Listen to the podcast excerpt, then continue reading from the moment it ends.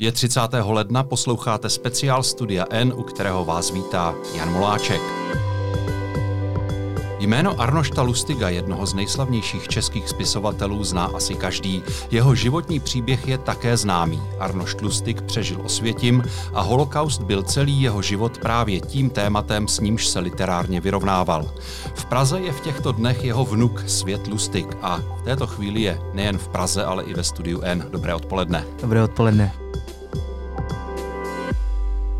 Nejdřív se vás musím zeptat, protože to určitě posluchačům začalo hned vrtat hlavou. Vy se opravdu jmenujete Svět, máte to napsáno i v pase? Přesně tak. V českém pase se jmenuji Svět Lustig. A je to skutečně to české slovo svět? Ano, když jsem se narodil, tak jsem byl celý svět pro svoji mámu, tak mě pojmenovala Svět. Ale vaše celé jméno zní Svět Lustig Vijay, jestli jsem se to dočetl správně. Lustig, tedy po mamince Evě Lustigové, dceři Arnošta Lustiga, a Vijay předpokládám po otci. Odkud je ten? Oni z Indie a přesně tak, takový to je. Takže maminka je Češka, táta Ind, vy jste se narodil ve Švýcarsku, je to tak? Ano, přesně.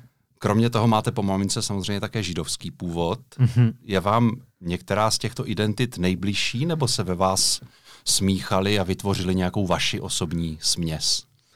Já bych tomu řekl asi osobní směs. Máma nám říká míchaný vajíčka a tak, takhle se cítíme. Takže já se cítím fakt tak, jako poloviční Čech, poloviční Int, jako Švýcar asi moc ne, kromě toho, že jezdím včas. Přestože jste se tam narodil a vlastně jste tam prožil největší část života, jestli to tak skutečně je. Přesně tak, ale byl jsem v takové mezinárodní komunitě, ta Ženeva to skoro není Švýcarsko. Mm-hmm. Takže se, já se cítím jako, jako Int a jako Čech. A když jdeme do Česka, tak třeba půjdeme do synagogy, a když jsme v Indii, tak třeba půjdeme do toho templu indického. Mm-hmm. Posluchači Studia N vás nevidí, ale vyjde rozhovor s vámi samozřejmě i v deníku N a ten bude i s fotkami a bude vidět, že je na vás, jak si vidět i ten poloviční indický původ, takže nevypadáte úplně jako typický Čech. Zažil jste v České republice někdy rasismus? Já si myslím, že jo. V Česku je to docela obvyklý. Třeba někdy je to mírný, v restauraci nám řeknou, eh, že nám nepodají jídlo, protože třeba není místo, i když my vidíme, že ty stoly jsou prázdný. Uh, Počkejte, ale to mi nepřijde mírné, to mi přijde, to mi přijde velice trestuhodné, že se něco takového děje. Je to trestuhodné, ale podle toho, co se stalo, už je to jako už mírný pro nás. A co se tedy stalo nejvážnějšího, je, co jste tady Jakože třeba já jsem byl na festivale, který nebudu jmenovat před několika lety v, v Česku a jeden sekuriták mě prostě vzal a chtěl zbít a byl jsem na tom, no měl jsem štěstí, že strýc Josef Lustig vytáhl kartu, že je novinář uh, a ten sekuriták se, no spíš ta opice, se sklidnila, no. A bylo to kvůli vaší barvě pleti? Přesně tak, on nic nechtěl slyšet, já jsem měl lístky, jsem tam byl, abych uh, uh, potkal svého uh, svýho kamaráda, i když jsem měl lístky, jemu to bylo úplně fuk, uh, tak za mě na, uh, na mě začal křičet a prostě skoro jsem vyletěl do, po, do povětří. A takové ty, eh, jak vy říkáte, méně závažné incidenty nebo mírnější incidenty, to je na denním pořádku, nebo jak často se s tím setkáváte? Tak je to skoro každodenní událost, že třeba já na člověka mluvím česky a ten člověk mi odpoví anglicky. Je to taková kognitivní disonance, že my můžeme mít prostě takovou pětiminutovou konverzaci, když já mluvím v češtině a ten člověk odpoví v angličtině. Nebo já mu vysvětlím, že matka je Češka a že táta je Int. Ale nějak je to pomate. Oni tomu jako nějak nerozumějí, že prostě sex se může stát jako mezi rasy a že to dítě může mluvit několika jazyků. A nesnaží se vám třeba jenom pomoct, vít vstříc, že, se, že třeba slyší, že nemluvíte česky úplně dokonale a chtějí třeba e, naopak e, vám pomoct angličtinou? Někdy to takový je, ale já si nemyslím, že takovouhle pomoc potřebuju, že jo, někdy to měkký i tvrdý, i nějaký pády, s tím potřebuju pomoc a e, vždycky jsem rád, když mě někdo opravuje. Ale takovou pomoc, e, že bychom potřebovali mluvit anglicky, e, mi nepřipadá e, dost, e, dostatečný. A pokud je třeba o to, že není místo v restauraci, přestože tam očividně je, vy jste mi říkal před tímhle rozhovorem, že se vám něco takového stalo dokonce i teď, kdy jste se v Česku účastnil, nebo jste šel, nebo, nebo jste mhm. tady mimo jiné taky v souvislosti s oslavami vlastně výročí osvobození Osvětimi, které mhm. proběhlo před několika dny. Eh, co to bylo za incident?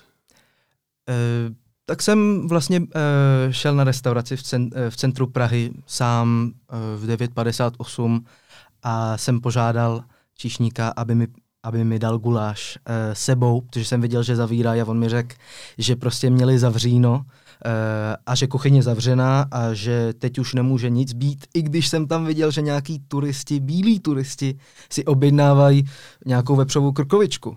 Že tak to bylo prostě nehorázný. Co jste dělal? No tak já jsem si ověřil, že ty turisti si to objednali a oni si to samozřejmě objednali a já jsem pak tomu čišníkovi řekl, uh, evidentně tohle je rasismus a on mi řekl, jestli chceš vidět, co je rasismus, tak pojď vedle, tak pojď vedle, pojď ven a, a já tě zbiju. A pak se do toho přidali další číšníci, pak když jsem byl venku, tak se do toho lidi nějaký jiný chtěli přidat a tohle bylo v centru Prahy uh, v neděli v 10 večer. To znamená, že ta nenávist na vás směřovala tedy ze stran více lidí?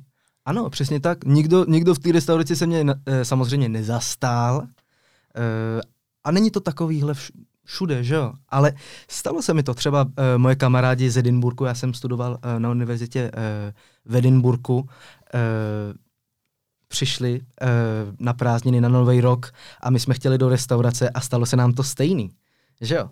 E, u Hračanů. Váš bratr třeba, protože já vím, že máte bratra, Aha. zažívá také podobné věci v České republice. Úplně, úplně. On má uh, velice podobné zkušenosti. Jednou třeba byl uh, ve špičkové restauraci taky v centru Prahy, kterou uh, radši nechci jmenovat, ale jeden číšník, uh, on byl vlastně svojí ruskou přítelkyní a jeden číšník vedle něj uh, se podíval na dalšího číšníka a řekl, hele, podívej se, to je taková fajn holka česká a přinese sem svého Kadáfiho. A samozřejmě uh, tomu brácha rozuměl a uh, byl z toho úplně překvapený a šokovaný. Že, že, že ty lidi předpokládají, že každý člověk, který uh, není bílej, nemluví vlastně česky. Stává se vám to, že si někdo myslí, že nerozumíte česky, protože podle vaší vizáže si myslí, že jste cizinec a třeba před vámi řekne něco, co by normálně si třeba nechal pro sebe? Mně, mně se to takhle v přímé situaci e, nestalo nestalo, protože já vždycky ukážu, že mluvím česky. Váš dědeček jen zázrakem vlastně vyvázl eh, s Osvětimi. Co si myslíte, že by říkal na to, že jeho vnuk, nebo vlastně vnuci, protože eh, se to týká i vašeho bratra, jsou i dnes, 75 let po osvobození Osvětimi, terčem vlastně stejné nenávisti, která ve svých důsledcích Osvětim vytvořila? Určitě by z toho byl šíleně rozčílený eh, a šel by do těch restaurací a a udělal by z toho velkou scénu. To, že žiju, znamená, že zabili místo mě někoho jiného. Protože ty nacisti byli hnusní a zabili jenom v jednom lágru 10 tisíc lidí za den, 10 tisíc za noc, ani míň, ani víc, protože víc ty jejich pece nespálili. A oni potřebovali spálit ty lidi, protože se báli nemocí a epidemí. A to, že žiju, je naprostá náhoda. Je to štěstí. Ale když jsem opouštěl Osvětím a viděl jsem ty komíny, tak mě bylo strašně líto těch lidí a věděl jsem, že to štěstí není úplně rizí, protože já odjíždím z pekla, ale oni tam zůstávají. Hmm. Takže štěstí musí být čistý.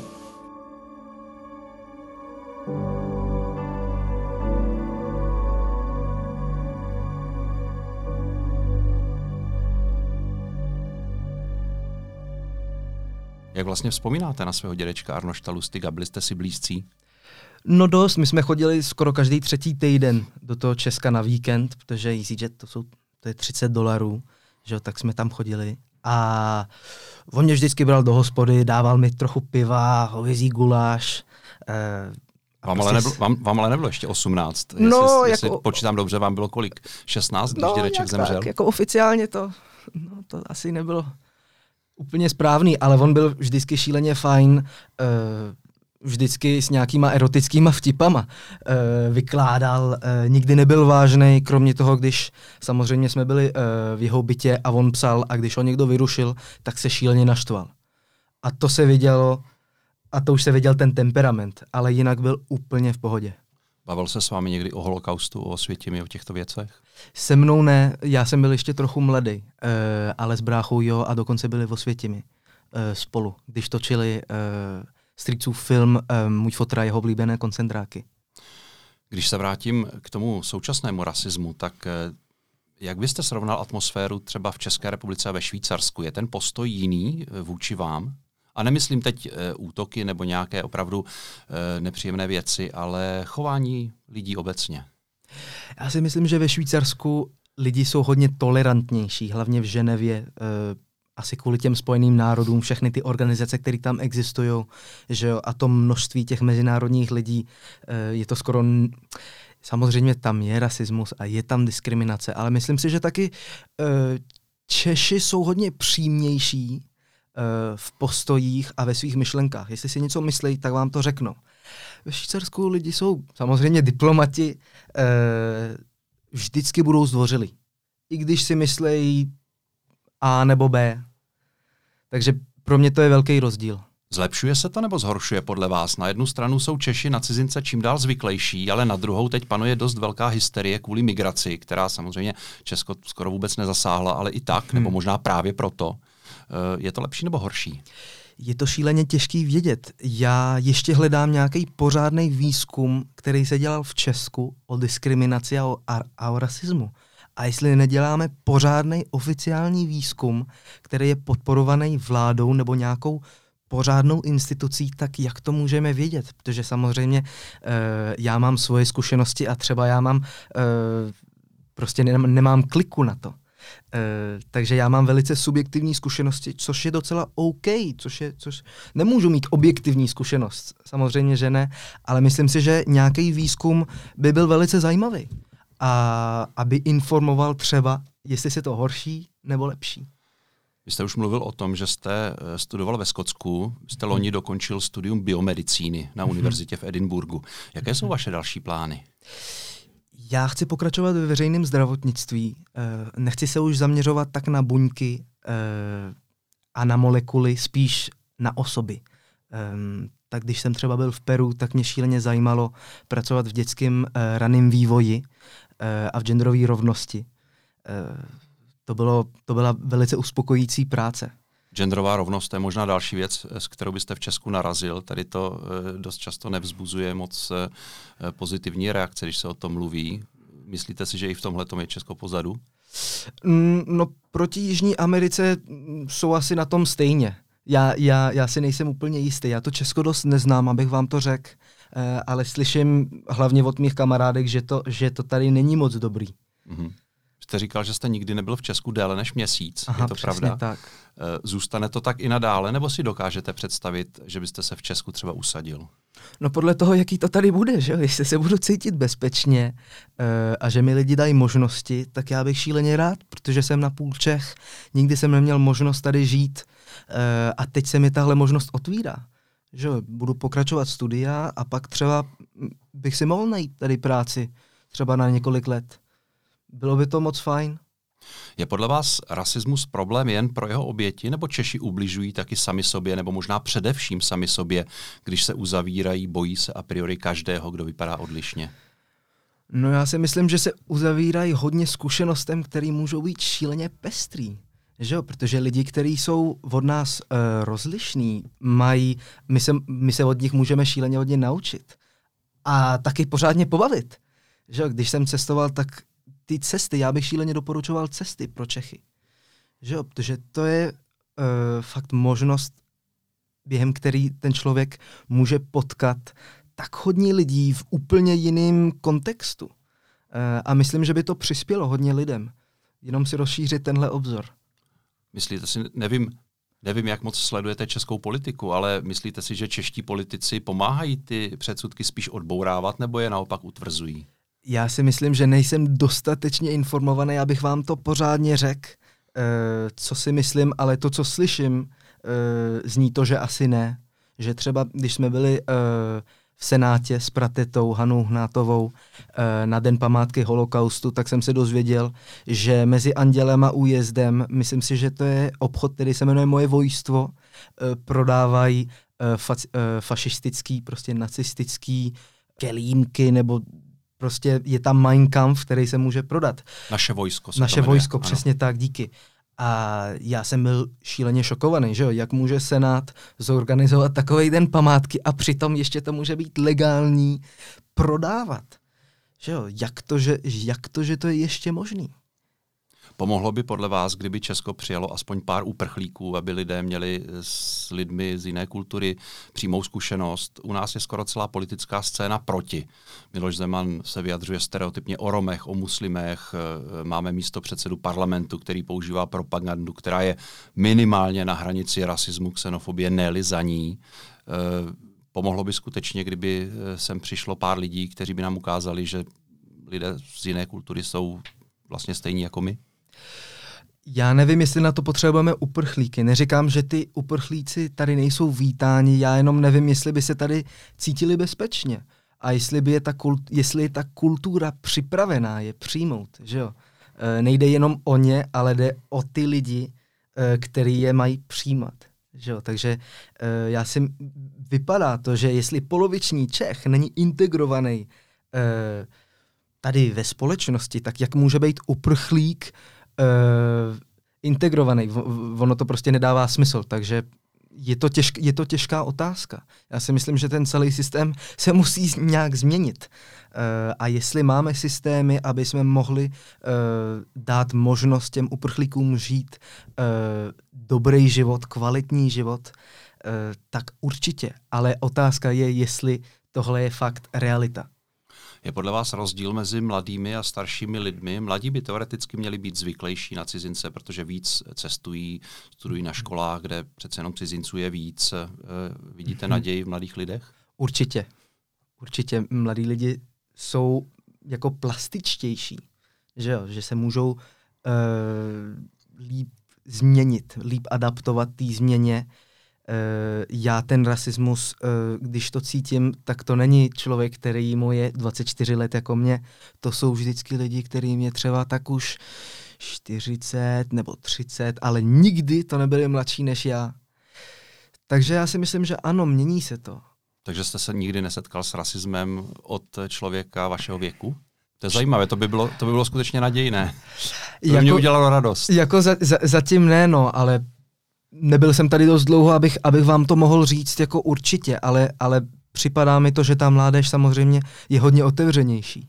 Může se stát Česko podle vás úspěšnou zemí, když tu vlastně úspěšní studenti, mladí vědci, jako jste vy, budou zažívat eh, to, o čem vyprávíte, jen protože vypadají trochu jinak?